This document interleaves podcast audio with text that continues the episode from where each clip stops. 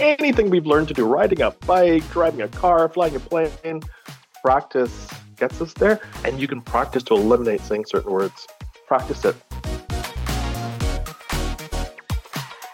Hello, hello, hello, and welcome to another episode of Ideas with Michael Bach. My name, conveniently, is Michael Bach, and my pronouns are he, him, and I am so excited for today's conversation and to have all of you here with me today. This is a new series that I launched in January to engage in discussion about some of the most pressing issues that we are facing in inclusion, diversity, equity, and accessibility, or IDEA, as I call it. And I created this session to elevate the conversation and to engage with IDEA practitioners and champions, all of you who can share their experiences, both good and bad, and help people to learn from them.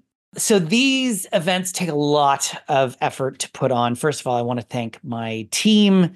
Special thanks to my team because they do a fantastic job. But also I want to thank our series sponsor, Dentons. Dentons is the world's largest law firm by lawyers and has really taken their work in inclusion, diversity, equity, and accessibility very seriously. One of my dear friends, Kate Brower, is their chief inclusion officer, and I've had the pleasure of working with Dentons for nearly 20 years, and I'm so honored to have them as a sponsor for the series. I also wanted to acknowledge our sponsor for the inclusive communications theme, Vise Labs, creator of the Vise DI app, your digital inclusive language advisor. It's a fantastic piece of technology that really helps you to communicate more inclusively. And you can learn more about Vise DI by going to my website at michaelbach.com/ViseDI. Lastly, if you're enjoying this series, I want to encourage you to share information about it with your friends, family, and colleagues. All are welcome, and you can direct people to michaelbach.com/ideas to learn more and register for upcoming episodes. If you are not enjoying this series, why are you still here? It's weird. You should probably... Anyway, on today's episode, we are exploring the theme of inclusive communications. Why does it matter? And what can you do to improve people's communication skills so that you're not inadvertently leaving people feeling left out? My guest is Farrell Hall, the Chief Inclusion and People Officer at 9 Story Media Group based in Toronto. He joined the organization in September of 2021 as the inaugural DEI leader at the Canadian Children's Media Production Company. He's in charge of leading and implementing the DEI strategy at 9 Story Media, which includes igniting the culture shift needed to accomplish this mission. His work encompasses all aspects of influencing leaders, supporting employees, and advising on authentic inclusion in the creative process. As of January of 2023, Farrell also took on executive leadership of the human resources function and added oversight of this important employee-centric portfolio to his other job in DEI. He was previously employed at the Children's Aid Society of Toronto, where he held the role of Director of Diversity, Equity, and Inclusion, and he has held other DEI roles within the Ontario Public Service, as well as HR leadership roles in the not-for-profit and the corporate sectors. Farrell, welcome to the show. Farrell, I did it again. Michael, how are you? Good to be here. Let's just start because for some people, they won't have a clue who 9 Story is. Just briefly, who is 9 Story Media? Yeah, so we are one of the world's largest children and family content creators. And basically, we're an animation company. So we make kids' animated TV shows and we distribute them and sell them globally around the world. Our head office, our head studio is in Toronto, where I am, not today. And then we have three other studios around the world, which are in Bali, Indonesia, Dublin, Ireland, and then New York, plus Toronto. And altogether, we have about 1,000, just under 1,000 wonderful people who work for us. How do you define inclusive communications? Yeah, so inclusive communication, thinking in a workplace setting, is anything that is our verbal communication with our employees, our written communication. That includes, especially for us, the way that we celebrate, market, promote our shows and our company, any kind of PR messaging, things we put on our internal website, our external website, and additions to trade industry magazines. So we are talking about ourselves all the time. We're talking about our product, our services all the time. So it's a whole lot of things where we need to be inclusive. Yeah, and that particularly in the media space, I mean, it's kind of what you do, right? It's not just about inclusive communications internally between coworkers, but it's also about how do you communicate with your audience, which is children and immature adults like me. So why would you say that inclusive communications is, and I guess would you say inclusive communications is really critical to creating an inclusive, equitable, and accessible workplace, particularly as a media company? Yeah, absolutely. So, you know, think of the fact that we employ people, so just under 1,000 people, and then we put out this product that is entertainment and education for little ones. You know, the preschool market has been our sweet spot, but we're very talented. We're spoken out from there. So we have to think of who's receiving the messages and the little stories with the little characters of children or little puppets and others that are in our stories and what those stories sound like. And also recognizing we're a global distributor. So while we may create a show in Toronto or create a show in Dublin, it gets translated and sent all over the world. And so it's so important to meet those audiences. So think of the audiences that watch our shows so that the kids and their families who we know are watching can sort of see themselves somewhere in a character, in a story, in a setting in one of our shows somewhere. And then absolutely for our employees, even if we didn't have, say, 4 studios, we only had 1, say we're just located in Dublin or just located in Toronto, we still have to be mindful that we have this whole range of identities that have come to choose us as their employer. And that includes their gender identification, religious background, their age ranges, their levels of disability, their ancestry, all kinds of things make up who we are. They're all intersectional. So we have to be mindful that when we're messaging them, when we're creating our stories, that we want to be as inclusive as possible and make people feel like I can see myself in a show. Or when I receive messaging at the company, I think they know I'm here. I think they recognize that I'm here. They're actually talking to me, and they've factored me into any messaging that goes out. That's what we want. What do you say to people who they're not buying in? What do you say to? I don't want to. I hesitate to use the word conservative because I think that word has so many connotations to that. But what do you say to people who are objecting to this idea of inclusive communications, who say that we've gone too far in how we communicate and we're being overly politically correct or overly sensitive? What would you say to that group and sort of advise on how, you know, to address that kind of objection? Because that is a real objection that we definitely are dealing with. Yeah, so unsurprisingly, coming from me, the answer would be we've actually not done enough. We've not done enough. We haven't done too much. We haven't done enough. And I would step back from the political rhetoric, side versus side, party versus party. And I just, you know, ask people to dig down to their humanity and just think of the human beings. So we have these adults that work for us. We have these little adults that watch our shows, and just think, don't people want to be recognized? Don't people want to feel like we know that they're there? Because there have been times where people are in audiences like, I don't think they recognize that I'm even here. I don't think they know I exist, because nothing that's coming at me feels like it's centered around me or inclusive of me. And so I bring people back from, you know, there's many spaces, especially in our world of social media, where people are debating, fighting, throwing darts at each other, back and forth and back and forth. I try to stay out of that for the most part. Just bring it down to a basic level and just say, think about how you feel when someone doesn't recognize you at the most basic level, just your name. So, Michael, I wonder if you can just play along with me for a minute, hopefully. Sure. This is just an illustration. You know, your name is Michael. I've known you for a while.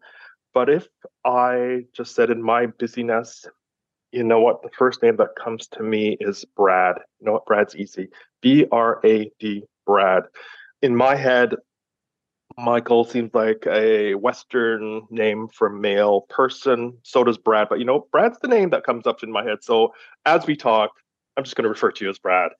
And I'm not even going to apologize for it, just because look at this. I'm sitting on the screen. I'm staring at you. You're staring at me. You know I'm talking to you, Brad. So, like, what's the deal, Brad? So, you know, so hopefully we'll have a great engagement for the rest of this meeting, this session, and, you know, everything's fine.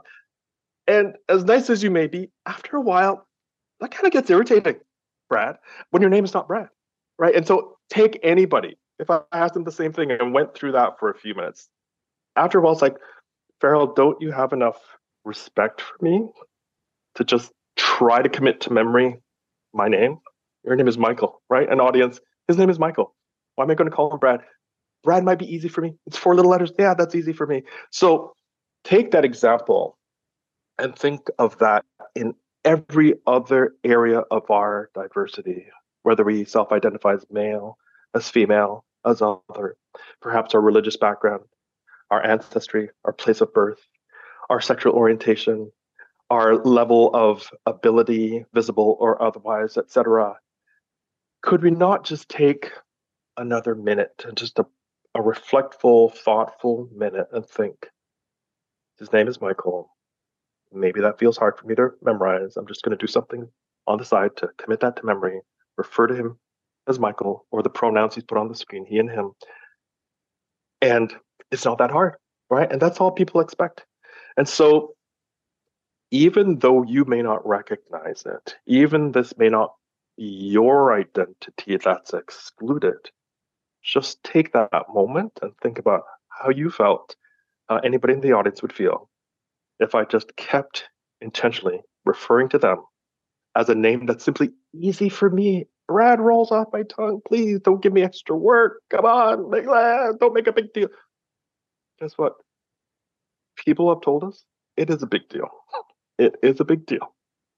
So yeah, so we haven't done enough when we think of those other areas of our diversity, our human diversity. And yes, it does matter. I mean, that's such a great example of the simplicity of what we're talking about, but understanding the magnitude that that can have, where someone is constantly referring to you by the wrong name or just not pronouncing your name properly, not taking the opportunity to learn what your name is or what your pronouns are, or continuing to use a word that is offensive. And it's not, you know, this is where I run into things with people, because there's a lot of really well-intentioned people. And so they don't use the more offensive terminology, right? But then they also debate me on, I'll give you an example, the word crazy, ableist language. And I'm somebody who lives with mental illness. So I have a sensitivity to how many words we have in our common parlance in English that are derogatory words to people who live with mental health conditions. Crazy, insane, bonkers, bananas, you name it. And, you know, people who would never say the N-word or use some terminology that they, you know, would be, we know to be offensive, will also then debate me. Well, you know, everyone uses the word crazy. Everyone uses it, so why shouldn't we? Okay, but could we not find an alternative? Is it that complicated that we can't find a different word to use to have this conversation, to make that reference? I get what you're trying to say. You're trying to say something's amazing, it's wild, it's out there. But ultimately, what we're talking about is being thoughtful in our language. So bringing it back to you, do you think that people who are, I'm going to use the phrase from traditionally marginalized groups or equity deserving groups, people who are usually the recipient of said language, do you think they've always felt this way, that they want to be included? Or is this a new phenomenon that we're seeing?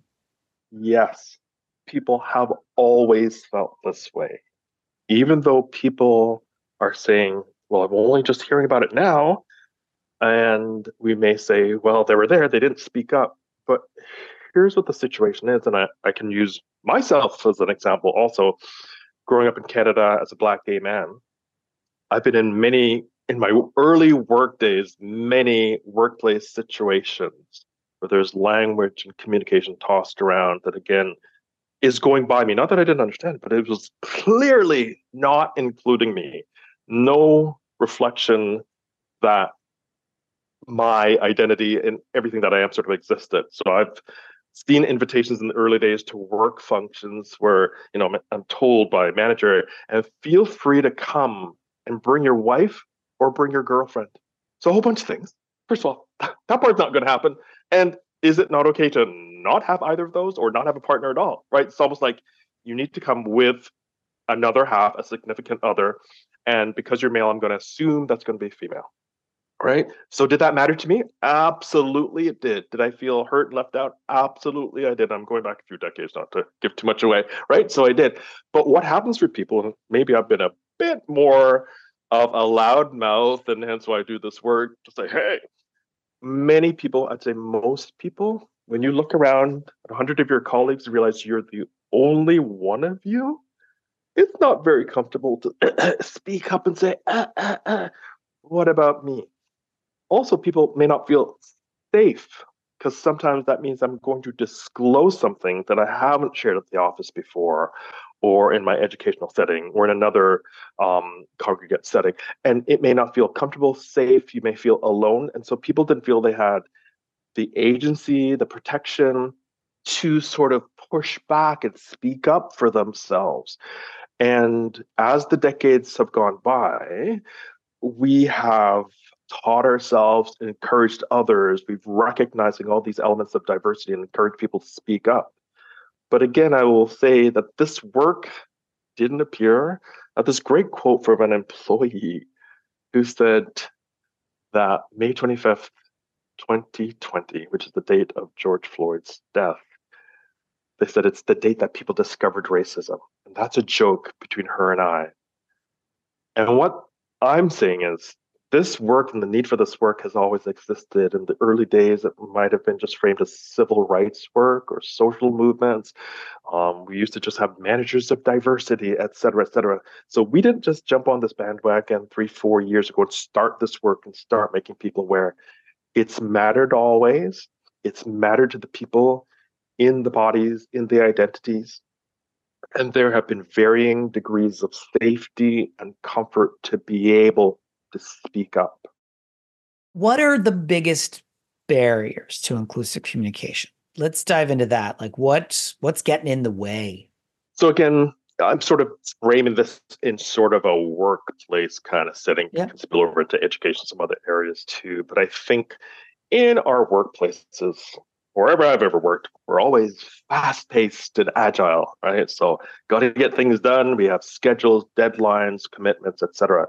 So I think as we're moving through the fast pace of business, and then there's this pause to say, let's be a bit more reflective and inclusive. The first thing that just automatically comes to our mind, just like our unconscious biases, is time. Time. Oh my goodness. Well, that'll take time to check with somebody or to grab some resources. And then in our world, in our fast thinking, we go time equals money, and we can't afford it, right? And no matter where we've been in inflationary times or other times, budgets have always mattered in my world, and there's never been enough money. And so the automatic response can be, it's taking time, and time equals money, so let's try and shut that down, right? Or do it as fast as possible, or do the least that you need to do. But I'll call out something that I really think is in the way as an obstacle, and that is our failure. And, you know, as I chat with folks, I count myself in this too. Our failure to recognize what somebody else needs, right? That whole idea of treating people the way that they want to be treated, which also includes trying to imagine yourself in their shoes, or living their life, or living in their skin.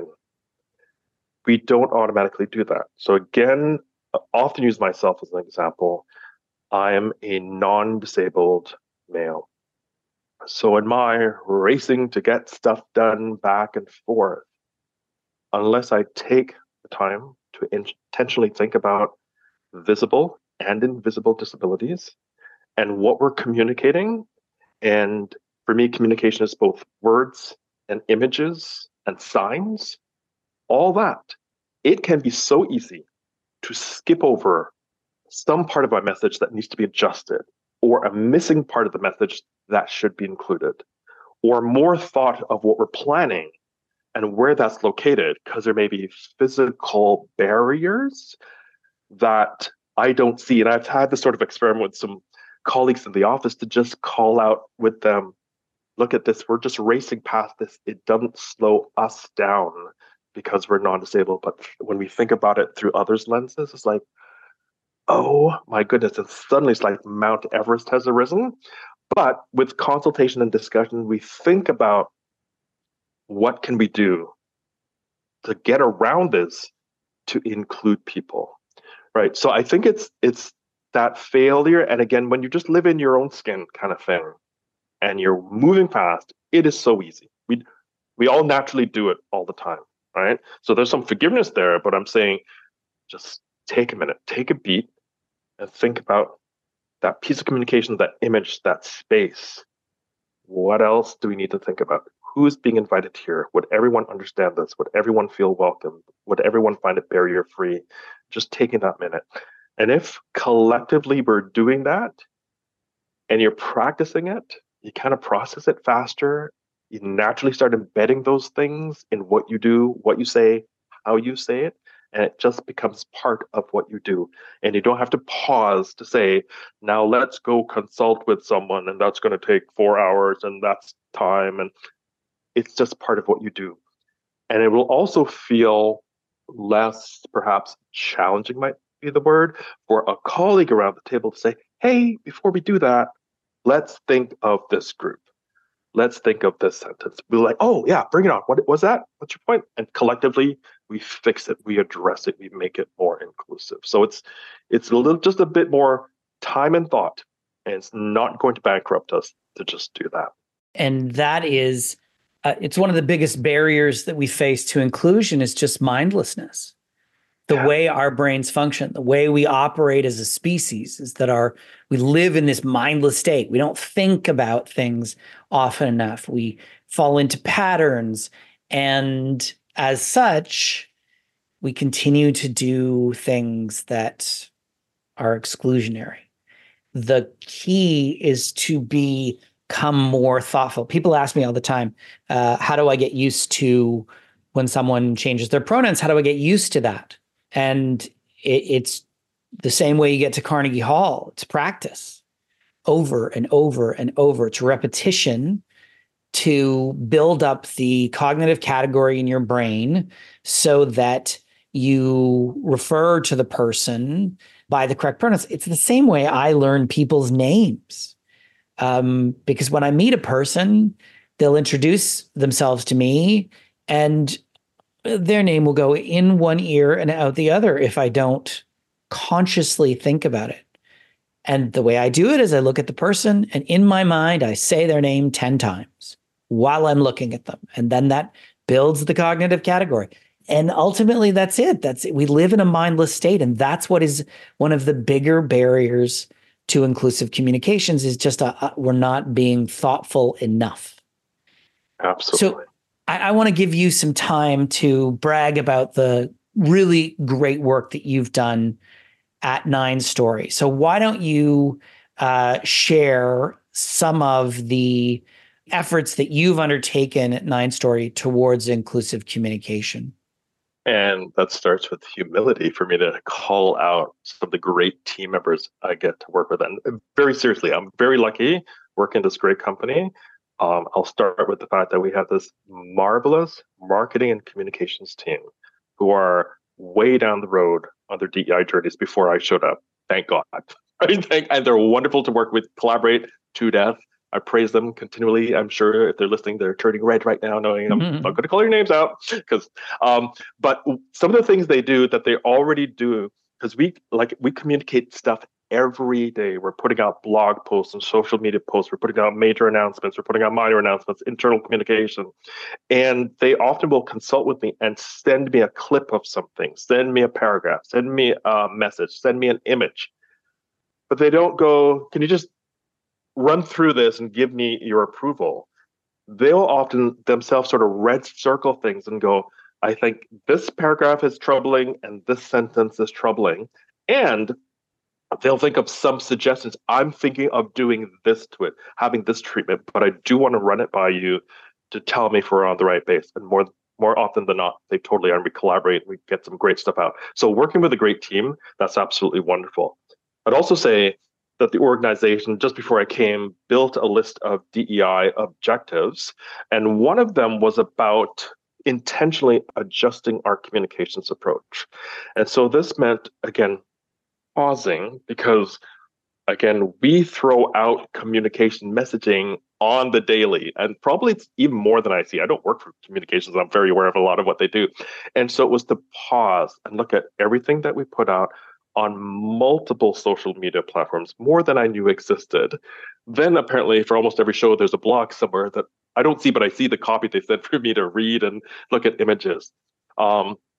Then there's lots of internal communications. We have different movement in the organization. We have town halls, especially during the pandemic. We electronically brought people together on Zoom to connect our 4 studios and 3 different time zones and 4 different cities, et cetera, to really look at everything that we do that goes out really very, very intentionally. That includes images on our website, et cetera, to be more inclusive. And again, I say, thank God, they're a very progressive team, that they're just making the changes, et cetera. Something else that we've done that I helped bring in is, on a monthly basis, we had been sending out these dates of significance newsletters where we highlight various cultural, national, religious, social days, what they mean to the different regions, and setting that out as an educational tool. We've morphed that now into more of a DEI monthly newsletter. And then we also will celebrate some sort of major months in the calendar year, one of which would be Black History Month, International Women's History Month, Pride Month. This year, I'm looking forward to adding to that, celebrating and uplifting Asian and Pacific Islander Month in the month of May, where in that there's educational pieces, but it's also using appropriate language and images. Everything that we put together is really carefully crafted and curated to respect and regard everyone in a very inclusive way. And so it's sending that message out in our internal and external audiences that we see you, we know how to refer to you, we know something about your history that we're trying to elevate and share internally and externally. And those are just some of the things we're doing from an inclusive communication standpoint. I want to talk about Vise DI, because I know that you have implemented that as a solution at Nine Story. And I want to hear your honest feedback about what you've done so far, what you've seen so far, and your learnings from that. So why don't you tell us about your experience with this application, which, I should be clear, is not AI. Correct. It is not an AI solution. It is a technological solution, but not an AI solution. Correct. And hopefully what I say will help fill in the color there. And I would open with the fact that, and Michael would know this as a DI practitioner too, we often get pulled into situations or hired by companies with sort of this thinking of, okay, bring in that fantastic training program. It's going to be a day and a half. You just deliver that to all our people and we're done. Everyone's converted. Everything's better. And then you're just sitting, I don't know what you do. So it's this acknowledgement that the progress on our DEI journeys takes multiple interventions over longer periods of time than people think. And I'm not saying that to, like, you know, sell myself or anything. So it is, one training program will not do it. One technological tool will not do it. One poster will not do it. It's multiple things, sometimes repeating them. So in that space for me of trying to do multiple things, Vise approached me and explained what this tool was, and I was just really, really curious. And here's why. So again, Michael can relate to this and anybody else who's a DEI practitioner. One of the things we do deliver and facilitate is training sessions.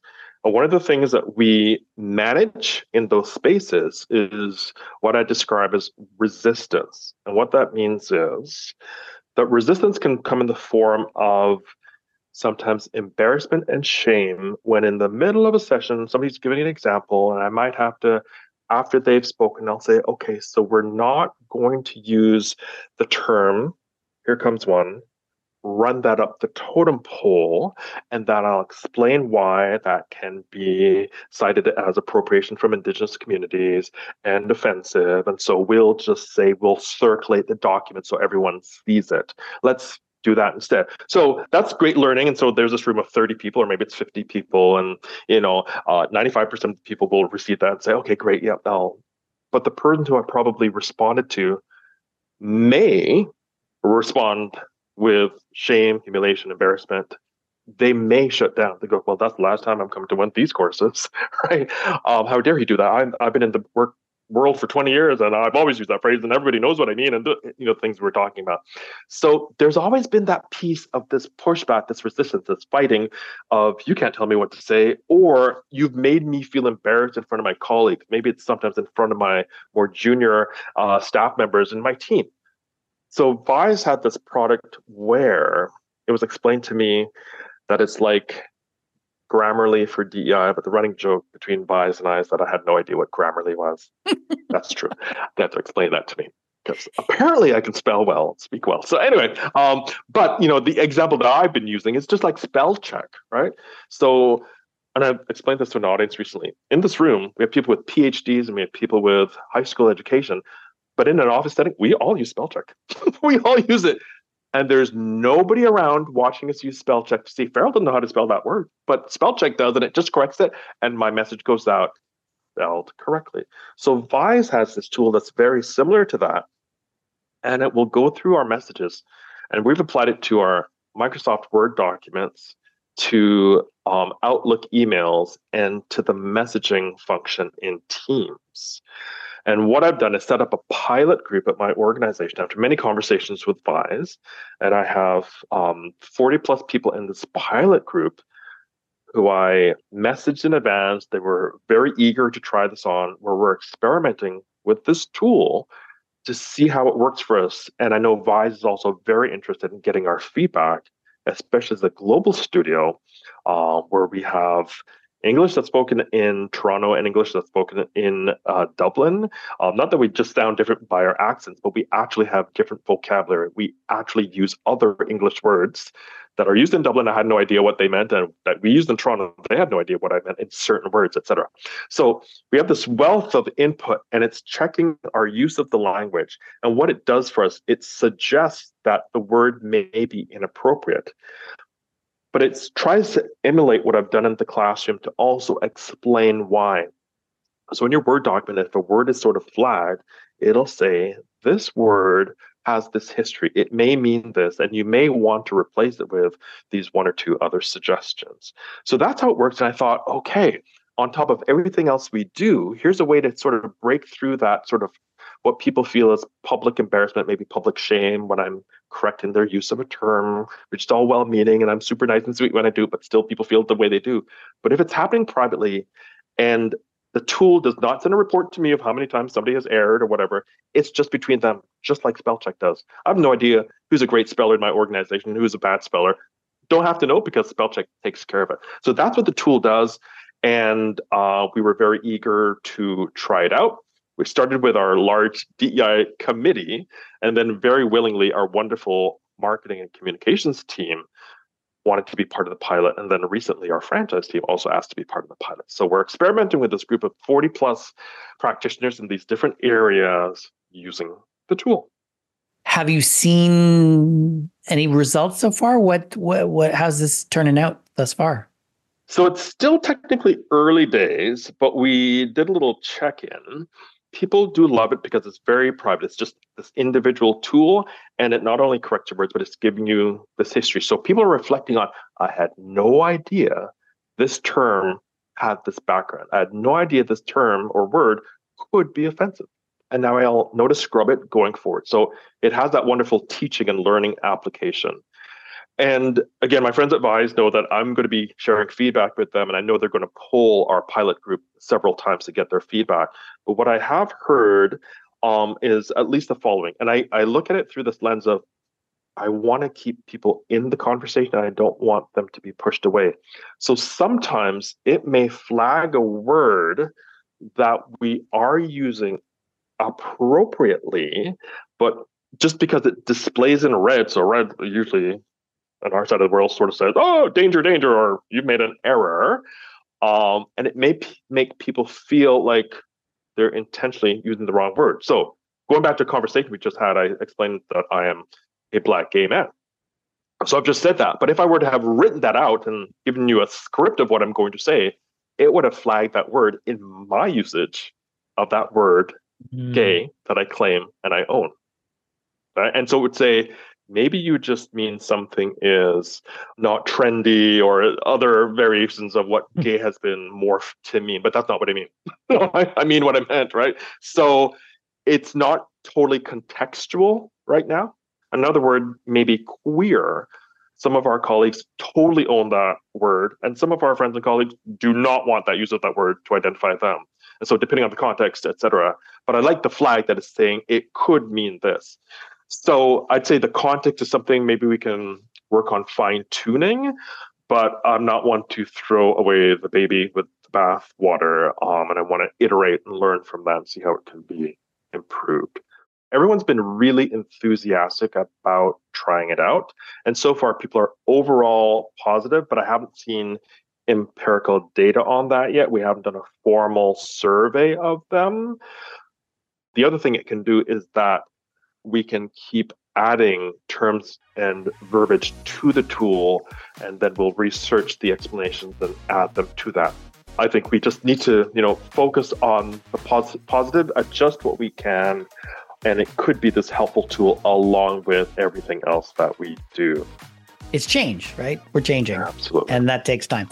Last question for you, Farrell, where can people connect with you?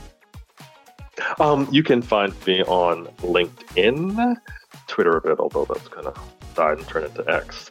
You can find me on Facebook. Everything's under my name. Thank you for being with us today, for sharing your thoughts on this really important topic on inclusive communications, and really thinking about some of those simple things that people can do to learn more, to change your behavior, to be more inclusive in your communication. So I really appreciate it that you came and joined me in this conversation.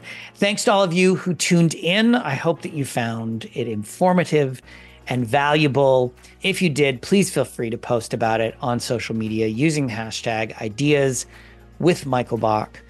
Speaking of social media, if you haven't done so already, please do connect with me on social media. I am at the Michael Bach on all of the social media platforms that I am on. The next episode of Ideas with Michael Bach airs on Wednesday, March the 20th at 1 p.m. Eastern or GMT+5, where my guests will be Jeff Luttrell, the Global Vice President of Talent Acquisition for Atento, and we will be talking about the importance of LGBTQIA+ inclusion as part of, not surprisingly, the LGBTQIA+ theme. I hope you join us for that conversation. If you haven't already registered for that session, you can do so at michaelbach.com/ideas or on your favorite social media platforms. Thank you for joining us. That's all we have for you today, and we look forward to talking with you again.